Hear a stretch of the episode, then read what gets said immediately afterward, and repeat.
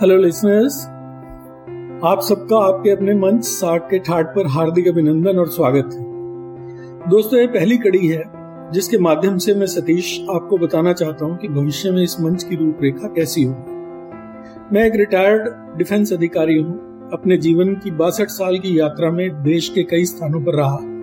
बहुत तरह के लोगों और संस्कृतियों से रूबरू हुआ, जीवन के कई अच्छी और बुरी परिस्थितियों से भी सामना हुआ। परंतु दोस्तों, जीवन का यह जो पड़ाव है, जिसे चौथापन कहते हैं, इसकी बात कुछ अलग सी है। इस समय जीवन की ढलान, शारीरिक शिथिलता, ऊर्जा की कमी एज रिलेटेड डिसऑर्डर्स लोगों की घटती रिस्पॉन्स और अनजाने डर, यानी अकेलेपन वगैरह वगैरह का बरबस एहसास होने लगता है। और ऐसे में कोई बरसों बाद अचानक आकर आपको धप्पा कर दे और जब आप पलट कर देखें तो आपसे भी उम्र दराज, जीवन शक्ति से भरपूर चहकता हुआ, अल्हड़ सा कोई शख्स सामने खड़ा हो तो क्या होता है ये मुझसे सुनो। कुछ समय पहले बचपन का बिछड़ा हुआ एक ऐसा साथी अचानक आ टकराया, जिसे मैंने कभी सीरियस नहीं लिया था, पर उसे देखते ही मैं एक पल को ठगा सा रह गया। ढीले शरीर पर भी विचारों और बातों का कसाव लिए, बड़ी ही एनर्जी और आत्मीयता से मेरठ ही अंदाज में बोला, अबे कैसा है तू? फिर बच्चों और घर परिवार की कुशल पूछ पूछकर और खिल गया। पर मैंने बड़े ही सोफिस्टिकेटेड अंदाज में धीरे से कहा, बस ठीक हूँ, अभी तक तो सब अच्छा चल रहा है, आगे देखेंगे।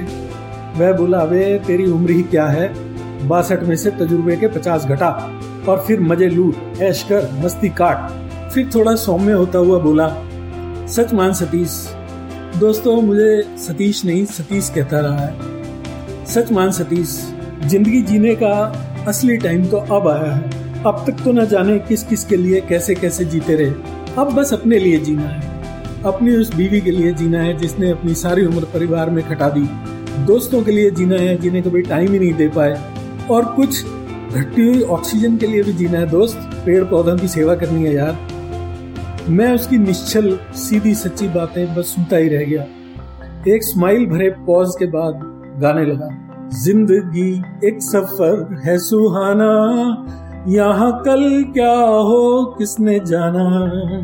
उड़ले उड़ले उड़ले उड़ले उड़ले उड़ले उड़ले उड़ले उड़ले उड़ले ओके, फिर मिलेंगे, कहता हुआ धीरे से चला गया और मेरे मन मस्तिष्क पर एक अमिट छाप छोड़ गया उस फिर कभी ना मिलने वाले दोस्त की प्रेरणा इस कार्यक्रम साठ के ठाट की रूपरेखा बनी।